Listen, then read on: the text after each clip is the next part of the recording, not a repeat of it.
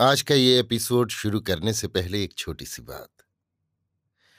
क्या आप भी अपना पॉडकास्ट बनाने की सोच रहे हैं? तो एंकर ट्राई कीजिए। ये पॉडकास्ट बनाने का सबसे आसान तरीका है। नंबर एक, ये फ्री है।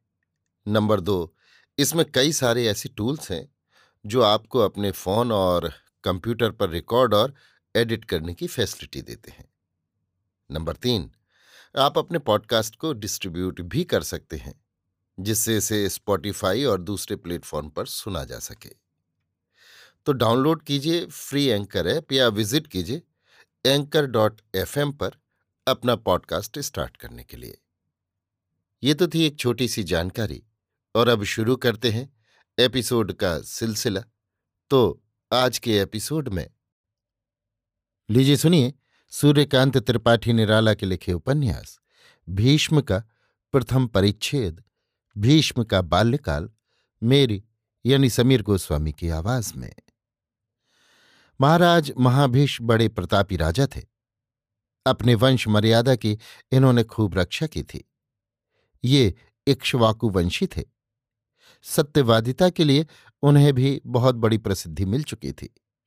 अपने राज्यकाल में उन्होंने सहस्त्र अश्वमेध यज्ञ किए और पूरे एक सौ राज राजसूई यज्ञ भाग खाते खाते अंत में देवताओं ने इन पर प्रसन्न होकर कहा, वर प्रार्थना करो। महाराज महाभीष ने स्वर्ग में स्थान प्राप्ति की अभिलाषा सूचित की। ऐसा ही हुआ। देवताओं ने सहर्ष उन्हें अपने साथ स्वर्ग में रहने की जगह दी। ये आनंदपूर्वक उनके साथ आमोद प्रमोद में समय पार करने लगे। इसी समय एक दिन ऐसा हुआ कि ब्रह्मा के दरबार में अधिकांश देवता ब्रह्मा को प्रसन्न करने के लिए उनकी पूजादि और स्तुति पाठ कर रहे थे। एक ओर कुछ राजर्षि और उन्हीं में महाराज महाभीष भी बैठे हुए थे। इतने में एक परम सुंदरी देवी मूर्ति सामने से आती हुई नज़र आई। ये प्रसिद्ध मुनि कन्या गंगा थी। किसी प्रयोजन से उस दरबार में ब्रह्मा से मिलने गई थी। मन कुछ चंचल रहने के कारण अपनी देह की खबर इन्हें न थी। देव समाज के अदब का ख्याल भी जाता रहा। इतने में ज़ोर से हवा का एक झोंका लगा और इनका आंचल उड़कर स्थान स्खलित हो गया। उन्हें उस अर्धनग्नावस्था में देखकर देवताओं ने शर्म से गर्दन झुका ली। पर महाराज महाभिष नज़र गड़ाकर उन्हें देखते ही रहे। ये देव समाज की मर्यादा के अनुकूल न था। देवराज इंद्र होते तो इस बेअदबी का कुछ बचाव भी होता। परंतु नहीं, ये ब्रह्मा की बैठक थी। यहाँ इतनी बड़ी त्रुटि का कैसे क्षालन हो सकता था? ब्रह्मा ने सभा की शिष्टता को कायम रखने के लिए महाभीष को शाप दे कहा, तुमने देवलोक की शिष्टता के खिलाफ कार्य किया है। अब तुम यहाँ रहने लायक नहीं रहे। जाओ, तुम्हें मृत्युलोक में फिर जन्म लेना पड़ेगा। तुम्हारे हृदय में वासना का अंकुर उग चुका है। अब यहाँ तुम्हारा गुजारा न होगा। लेकिन हाँ, वहाँ से भोग समाप्त करके फिर तुम स्वर्ग राज्य में रह सकोगे। ब्रह्मा की आज्ञा सत्य के आधार पर थी। महाभिष समझ गए कि इसका उल्लंघन असंभव है। अस्तु वे सोचने लगे कि किसके यहाँ जन्म ले। कितने ही राजर्षियों, महर्षियों की याद आई। परंतु मन वहाँ कहीं न रमा। अंत में महाराज प्रतीप के यहाँ पुत्र रूप से जन्म लेने का उन्होंने निश्चय कर लिया। उधर उनका भाव गंगा के हृदय में भी बस गया था। वे उन्हीं की चिंता में डूबी हुई अपने घर की ओर चली। रास्ते में गंगा ने विकृत कलेवर वसुओं को देखा। इनकी दुर्दशा का कारण पूछने पर गंगा को मालूम हुआ कि एक साधारण से अपराध के लिए महर्षि वशिष्ठ की शापाग्नि से वे विदग्ध हो रहे थे। उन्होंने कहा एक दिन शाम को महर्षि वशिष्ठ प्रच्छन्न वेश धारण किए बैठे हुए थे। हमें इसका कुछ ज्ञान था ही नहीं। हम लोग उनका यथोचित सम्मान बिना किए ही उधर से निकल गए। इस पर महर्षि को क्रोध आ गया। उन्होंने शाप दिया कि मनुष्य योनि में जन्म लो। उनका शाप व्यर्थ न होगा। माता, हम लोगों की प्रार्थना है कि आप भी हमारे उद्धार के लिए नारी शरीर धारण करें। हम लोग साधारण स्त्री के गर्भ से पैदा होने में संकुचित हो रहे हैं। वसुओं की प्रार्थना पर गंगा ने स्वीकृति दे दी। वसुओं ने कहा, हे देवी, हमारे पिता हों, ऐसी योजना मृत्युलोक में प्रतीप राजा के पुत्र शांतनु में ही होगी, और आपसे एक प्रार्थना और है। जब हम आपके गर्भ से भूमिष्ठ हों, तब उसी समय आप हमें अपने प्रवाह वक्ष में छोड़ दिया कीजिएगा। इससे हमारी जन्म ज्वाला मृत्यु के साथ ही शांत हो जाएगी। गंगा ने उनकी इस प्रार्थना को भी स्वीकार कर लिया। कुछ देर सोचकर कहा, लेकिन एक बात है, मेरा सहवास कभी निष्फल न होना चाहिए। पुत्र की इच्छा राजा की व्यर्थ न होगी। इस पर वसुओं ने कहा, माता, हम लोग अपने अपने वीर्य का अष्टमांश देंगे, जिससे राजा को पुत्र की प्राप्ति होगी। परंतु उस पुत्र से फिर वंश न चलेगा। आपके उस पुत्र की कीर्ति अमर होगी। ये कहकर निश्चिंत हो आठों वसु अपने अपने स्थान की ओर चल दिए। गंगा भी वहाँ से चली आई। समय के आने पर महाराज प्रतीप सुविशाल पृथ्वी के अधीश्वर हुए। एकाएक उनके हृदय में तपस्या की इच्छा बलवती हो गई। बस राज्य छोड़कर भागीरथी के मनोहर तट पर वे पद्मासनस्थ हो तपस्या करने लगे। महाराज प्रतीप बड़े ही रूपवान थे। उन्हें देखकर गंगा का चित्त विचलित हो गया। हृदय में प्रेम की अजय वासना प्रबल हो उठी। वे मनोभिरामा षोडशी मूर्ति धारण कर जल से बाहर निकलकर राजा के पास आई और उनकी ध्यानस्थ अवस्था में ही उनकी दाहिनी जांघ पर बैठ गईं। महाराज प्रतीप ने ध्यानमग्न मुंदी हुई आँखें खोलकर देखा तो अपार सौंदर्य भावना की मूर्ति, लावण्य की अलौकिक छटा वाली एक स्त्री को अपनी जांघ पर बैठी हुई देखा। राजा को बड़ा आश्चर्य हुआ। उन्होंने पूछा, क्यों सुंदरी, तुम यहाँ क्यों आई हो? उत्तर मिला, महाराज, मैं और किसी वस्तु की प्रार्थना नहीं करती। केवल मेरी यौवन विहवलता शांत कीजिए। मैं आपके प्रेम की ही प्रार्थना करती हूँ। आशा है आप मुझे निराश न करेंगे। प्रतीप ने कहा, अब तुम्हारी आशा मैं पूरी न कर सकूँगा। इससे शास्त्रों की मर्यादा नष्ट होगी। तुमने पहले ही से शास्त्र विरोधी कार्य किया है। अगर तुम्हें सफल मनोरथ होना था तो प्रेमिकाओं के उचित आसन बाई जांग पर बैठना था। दाहिनी जांग तो केवल पुत्रियों और पुत्र वधुओं के बैठने का स्थान है। परंतु चूँकि तुमने दाहिनी जांग को अपना आसन बनाया है, इसलिए तुम मेरी पुत्र वधु हुई मैं स्वीकार करता हूँ कि मेरी आज्ञा से मेरा पुत्र तुम्हें अपनी सहधर्मणी बनाएगा। महाराज प्रतीप की धर्मानुकूल हृदय ग्रहणी सत्योक्ति सुनकर गंगा बोली, महाराज, आपकी आज्ञा शिरोधार है। आप ससागरा धरित्री के एक छत्र सम्राट हैं। आपके अनुशासन के अनुकूल चलना मुझे स्वीकार है। परंतु साथ ही एक अर्ज़ मैं आपसे करूँगी। वो ये कि आपके पुत्र को मेरी अभिलाषा के प्रतिकूल कोई कार्य न करना होगा। मेरा और उनका प्रेम संबंध तभी तक दृढ़ रहेगा और यों तो मुझे परम आनंद है कि मैं भरत कुल की कामनी हो सकूँगी। यों भी आपको विश्वास रहे, मैं कोई साधारण स्त्री नहीं हूँ। मेरे साथ परिणय संबंध दृढ़ करके आपके पुत्र संसार में अमर कीर्ति के अधीश्वर हो सकेंगे। आपका कुल भी पवित्र हो जाएगा। अगर आपके पुत्र ने कभी मेरे प्रतिकूल कोई आचरण किया तो मैं उन्हें छोड़कर चल दूँगी। ये कहकर गंगा वहाँ से चली गई। पुत्र प्राप्ति की आशा से महाराज प्रतीप सस्त्री कठोर तपस्या करने लगे। विधाता की इच्छा से महाराज प्रतीप एक परम रूपवान, तेजस्वी पुत्र के पिता हुए। ये पुत्र वही महाभिष हैं, जिन्हें ब्रह्मा की सभा में नर कलेवर धारण करने का शाप मिला था। राजा के शीतल मुहूर्त में पुत्र हुआ, इसलिए उसका नाम शांतनु रखा गया। शांतनु के पूर्व जन्मार्जित संस्कार बड़े ही बली और दृढ़ थे। इसलिए शैशवकाल से ही उनका रुख अक्षय स्वर्ग की ओर रहता था। जब समय पाकर शांतनु तरुण हुए, यौवन की प्रभा अंग अंग में श्वेत सरसिज की तरह चित्ताकर्षक होने लगी। हर एक के हृदय में कुछ देर तक उन्हें देखने की लालसा जगने लगी। तब गंगा की पिछली बातों का स्मरण करके एक दिन एकांत में प्रतीप ने उनसे कहा, बेटा, बहुत दिनों की बात है। एक दिव्य देवांगना पुत्रार्थनी होकर मेरे पास आई थी। अगर वो सरोज सुकुमारी कभी पुत्रार्थनी होकर तुम्हारे पास आवे तो हरगिज उसका परिहार न करना। उसे अपनी सधर्मणी स्वीकार करके अवश्य घर ले आना। इससे तुम्हारा कल्याण होगा और देवता भी तुम्हारी यश की दुंदु भी बजाएँगे। संसार में तुम्हारी कीर्ति अमर होगी। परंतु तुम्हें उसके मनोविनोद के अनुकूल चलना होगा। जिस दिन तुम उसकी प्रतिकूलता करोगे। उसी दिन वो तुम्हें छोड़कर चली जाएगी। शांत स्वभाव शांतनु ने पिता की आज्ञा को अमिट वेद वाक्य की तरह मान लिया। रह, रहकर बहुत दूर की, न जाने कैसी मधुर स्मृति उनके मस्तिष्क में जगने लगी। एक अभाव सा थोड़ी देर के लिए चित्त को न जाने कैसा कर जाने लगा। परंतु वो क्षणिक रेखा नवजीवन के कर्म प्रवाह पर कोई साफ़ निशान नहीं लगा सकी। इधर धीरे धीरे शांतनु के हाथों में तमाम राज्य का भार आ गया।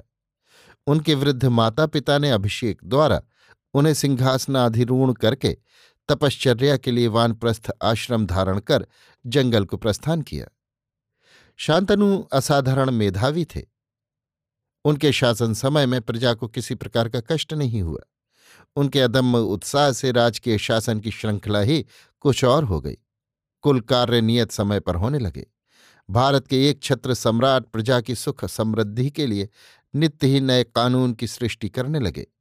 प्रजा को उनकी अवस्था के अनुसार चलने में कोई कष्ट न होता था।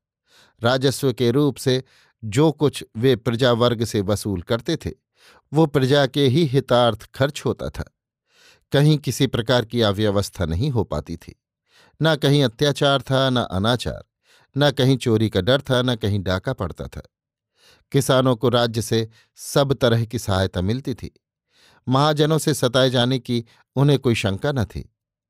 विचारालयों में दूध दूध पानी पानी अलग कर दिया जाता था। कहीं पक्षपात का नाम भी न था। सब लोग सुख की नींद सोते थे। पुलिस और सैनिक प्रजा को सम्मान की दृष्टि से देखते थे। शांति स्थापना में अगर राजकर्मचारियों की ओर से कोई त्रुटि होती थी तो महाराज शांतनु उनकी पूरी खबर लेते थे। न ब्राह्मणों के वेद पाठ में विघ्न होता था, न समरशूर क्षत्रियों की अस्त्र चालना में, न वैश्यों के विदेशी तथा अपरदेशी व्यवसाय में, न किसानों के कृषि कार्य में। ब्रह्मचर्य, सत्यनिष्ठा, धर्माचरण, सत्साहित्य चर्चा जहाँ देखी वहीं देख पड़ते थे। इस तरह सूर्य के प्रताप से भी महाराज शांतनु का प्रताप प्रचंड हो उठा। चंद्र की किरणों से भी उनका स्वभाव मधुर हो गया। समस्त भूमंडल में महाराज शांतनु की कीर्ति ध्वजा फहराने लगी। राज्य शासन के साथ ही शांतनु की मृगया रुचि भी बढ़ती गई। जहाँ कहीं उन्हें विकट जंगल का पता चलता, शेर, बराह और हिरणों के झुंड का संवाद मिलता, वहीं वे सशस्त्र शिकार के लिए दाखिल हो जाते। मृग्या द्वारा मनोरंजन प्रिय महाराज शांतनु एक दिन अचानक भागीरथी के मनोहर तट पर जा पहुँचे।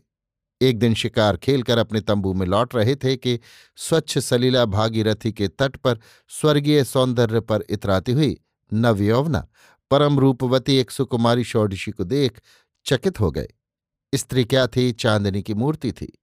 अंग अंग से लावण्य की सुकुमार धारा बह रही थी। उसकी वे आँखें थीं या सूर्यबिंब पर दो विकसित रश्मियाँ क्रीड़ा कर रही थीं। मुखमंडल शांत सरोवर की तरह उदार हो रहा था। कपोल युगल शीशे की तरह साफ़ नज़र आते थे और उनके उस सुंदर मुख पर निष्पाप आभा की झलक झलक रही थी। आभूषणों के बिना भी सुंदर रूप में तीनों लोक की दृष्टि आकर्षित करने की शक्ति थी। कलिकाओं से व्याकुल लहलही लता सी उसकी देह मानो यौवन के अपार भार से दब रही थी। चंपा के दलों सी कनक कांति छीनने वाली उसकी अंगुलियाँ, लचीली डालियों सी बाहें पीनोन्मत्त उरोज उस नितंबनी की शोभा और भी बढ़ा रहे थे। सबसे अधिक मोहक उसके खुले वायु में तरंगे भरते हुए आजानुलंबित काले काले घुंघराले बाल थे। श्वेतांबरा षोडशी की मनमोहनी मूर्ति पर महाराज शांतनु मुग्ध हो गए। उन नयनों में शयन करने के लिए जी व्याकुल हो गया। क्षण भर में शरीर रोमांचित तो होने लगा। उस प्रफुल्ल पद्म पर बैठने के लिए महाराज का मन भौरे की तरह विकल होकर गुंजार करने लगा। कितनी ही कल्पनाएँ उसने कर डाली। उधर उस निराभरणा सुंदरी सुकुमारी की दशा भी और ही हो गई।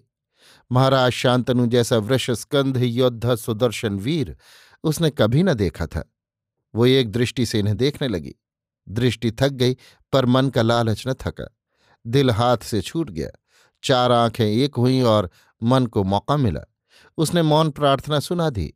दोनों को एक दूसरे के दिल में जगह मिल गई। दोनों की कंठ तक पहुँचती हुई तृष्णा पर दो बूंद और कण चू पड़े। प्यास और बढ़ गई। मंत्र सिद्ध हो गया। परंतु उसके प्रयोग के लिए जी तड़पने लगा। महाराज शांतनु ने वीर क्षत्रिय की तरह अपने धर्म का पालन किया। स्वयं ही उस सुंदरी के पास उसके प्रणय प्रार्थी बनकर गए। कहा, हे कृशोधरी तुम कौन हो? देवी दानवी गांधर्व कन्या यक्ष कुमारी कौन हो? तुम्हारे परिचय के लिए हृदय में बड़ी तीव्र लालसा है। मैं चाहता हूँ कि ये मधुर यौवन काल तुम्हारे सहवास द्वारा सुखपूर्वक व्यतीत हो। तुम्हारे पाणी ग्रहण की मुझे प्रबल अभिलाषा है। महाराज शांतनु के स्वर में किसी प्रकार की कृत्रिमता न थी। वह हृदय का सच्चा और निश्चल उद्गार था। वे सचमुच ही गंगा के सौंदर्य पर अपना सर्वस्व वार कर चुके थे। अपने मधुर यौवन का लोभ भी उन्हें न था। उसे भी वे गंगा की नज़र कर चुके थे। उनकी दृष्टि में प्रकृत सौंदर्य की जगह गंगा की मनमोहनी मूर्तियाँ विराजी थी। हृदय में अंतरात्मा के आसन पर स्वच्छ सरोवर में चंद्रबिंब की तरह गंगा का चित्र पड़ रहा था। नवयुवक शांतनु ने अपनी नवीन आकांक्षा को रोका नहीं, किंतु उसके साथ स्वयं भी बहते गए और पिता की आज्ञा का स्मरण करके इसे वे अपना सौभाग्य समझ रहे थे। गंगा ने शांतनु की ओर परीक्षक की सी दृष्टि से एक बार देखा। नारी हृदय वासना से मुक्त न था। महाराज शांतनु में जिस तरह, वैसे ही गंगा के हृदय में भी प्रणय कीट प्रवेश पथ समाप्त कर चुका था। खलबली वहाँ भी मची हुई थी। परंतु अपने प्रेम पात्र के भाव की परीक्षा के लिए कुछ देर तक गंगा ने उसकी प्रार्थना पर मंजूरी नहीं दी। एक बात और भी है, शांतनु गंगा को देखकर जितने मुग्ध हो गए थे, उतना मोह गंगा को नहीं हुआ। यद्यपि गंगा की अंतरात्मा भी शांतनु से मिलने के लिए अत्यंत व्याकुल हो रही थी। ये शक्ति गंगा में देवत्व की थी और शांतनु की वो दुर्बलता, जिसके कारण एक सर्वस्व तक का समर्पण करके वे महाराज से एक मनुष्य की श्रेणी में अपने को समझने लगे थे, मानवीय थे। इसीलिए इस प्रेम के परिणाम में विजय गंगा की ही रही, क्योंकि शांतनु को गंगा की शर्त मानकर चलना पड़ा। वो शर्त थी, वसुओं के शाप को स्मरण करके गंगा ने कहा, महाराज, आपकी इच्छा के अनुसार मैं आपकी सहधर्मणी होना स्वीकार करती हूँ। मुझे विश्वास है मेरे साथ रहकर आपको आमोद प्रमोद में हर तरह की सुविधा होगी। आपके मनोरंजन के लिए मैं सदा ही उत्सुक रहा करूँगी। परंतु मेरी एक बात अभी से सुन लीजिए। मेरी स्वतंत्रता पर आपको किसी तरह की रुकावट डालने का अधिकार न रहेगा।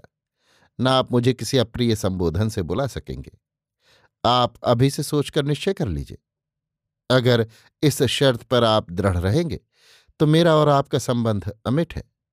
और अगर आपसे इस शर्त का पालन न हो सका, जिस दिन आपकी ओर से उदासीनता या किसी तरह की उपेक्षा का भाव पैदा होगा, उसी दिन मैं आपको छोड़कर अपने अभिसिप्त स्थान को चली जाऊँगी।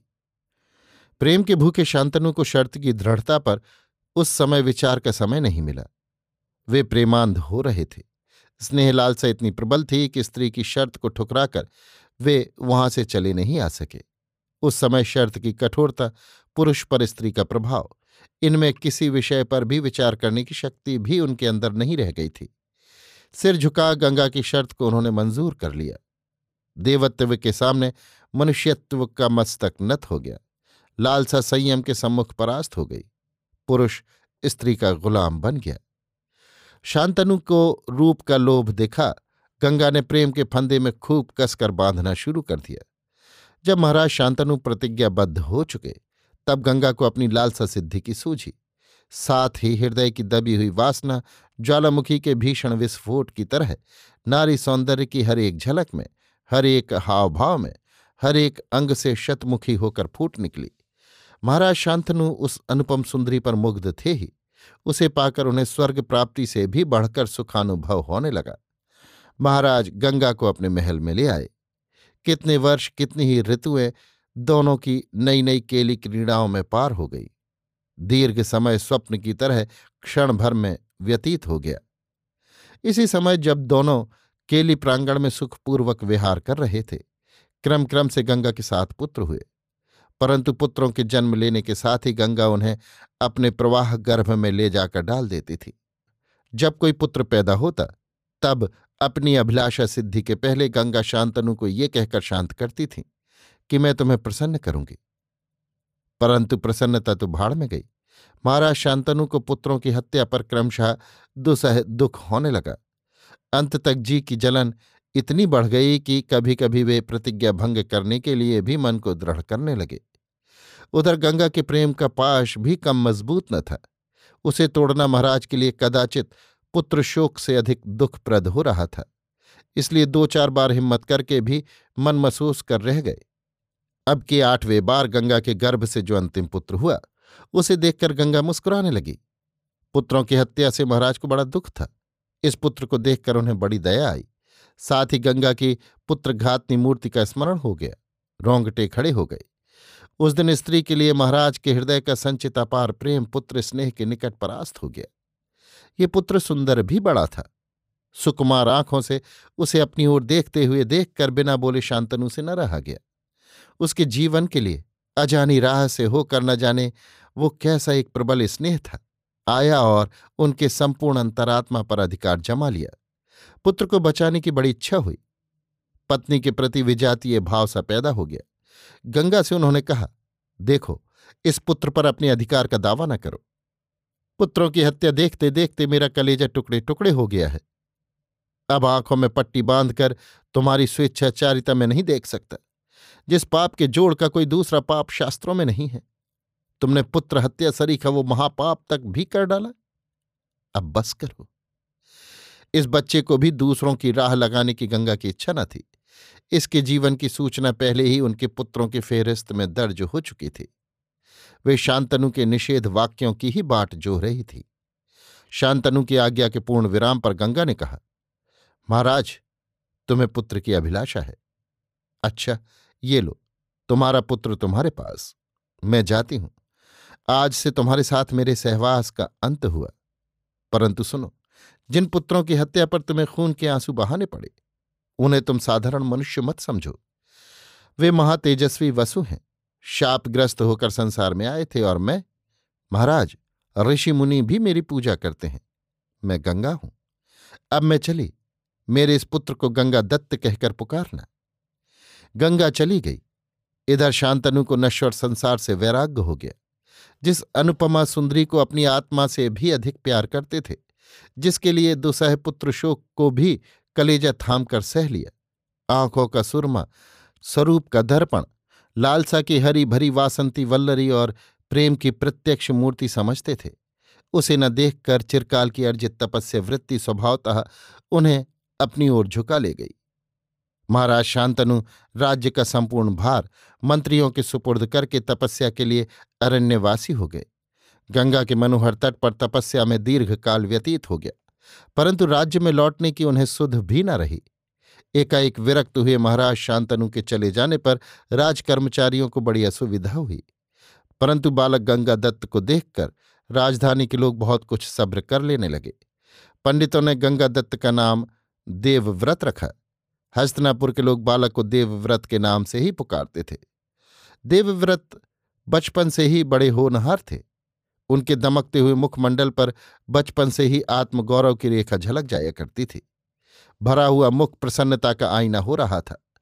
जो कोई उसे देखता, उसी के अंदर प्रसन्नता फूट पड़ती थी। सब लोग बच्चे को बड़ा होनहार कहते थे। सब लोग उसकी तेज़ी गर्व मंडित प्रसन्न दीप्ति पर मुग्ध थे। महाराज शांतनु के चले जाने पर बच्चे का भार गंगा ने लिया। हस्तनापुर से देवव्रत को अपने साथ ले गई। उसकी शिक्षा का विचार करके महर्षि वशिष्ठ के आश्रम में अध्ययन के लिए बच्चे को छोड़ आना उन्होंने दूसरी जगहों से उत्तम समझा। बालक देवव्रत माता के साथ प्रसन्नतापूर्वक वशिष्ठ के आश्रम में चले गए। बालक होनहार था ही। महर्षि वशिष्ठ भी त्रिकालज्ञ थे। बच्चे को देखते ही उन्होंने उसकी भविष्य कीर्ति का ज्ञान नेत्रों से अध्ययन कर लिया और बड़े आग्रह से उसे पढ़ाने के लिए तैयार हो गए। इस तरह बालक देवव्रत को वशिष्ठ के संरक्षण में छोड़कर गंगा अपने स्थान को चली गई। इधर यथाविधि देवव्रत की शिक्षा दीक्षा होने लगी। पूर्व जन्मार्जित संस्कारों के कारण अल्पकाल में ही देवव्रत शास्त्रों में पारंगत हो गए। महर्षि को सर्वशास्त्र पारदर्शी बालक देवव्रत का उज्ज्वल भविष्य मालूम था ही। उन्होंने उसे दिल खोलकर पढ़ाया। अपनी संचित अगाध विद्या का संपूर्ण दान कर दिया। जब किसी विषय की कोई त्रुटि न रह गई, तब शुभाशीर्वाद देकर महर्षि ने अपने परम शिष्य बालक देवव्रत को विदा किया। गंगा ने बड़े स्नेह से बच्चे का कपोल चुंबन किया और क्षात्र वीर मंडल विजयी धनुर्वेद वारधि परशुराम की सेवा में पहुंचकर क्षत्रियोचित धनुर्विद्या प्राप्त करने का उपदेश दिया। देवव्रत भगवान परशुराम के आश्रम में गए। बड़ी श्रद्धा से दंडवत प्रणाम किया। परशुराम ने आने का कारण पूछा। समर शिक्षा का अभिप्राय जान बालक के जोशीले चेहरे की ओर आँख उठाकर देखा। वैसा सुसंगठित होनहार बालक उनसे शिक्षा ग्रहण करने के लिए तब तक न आया था।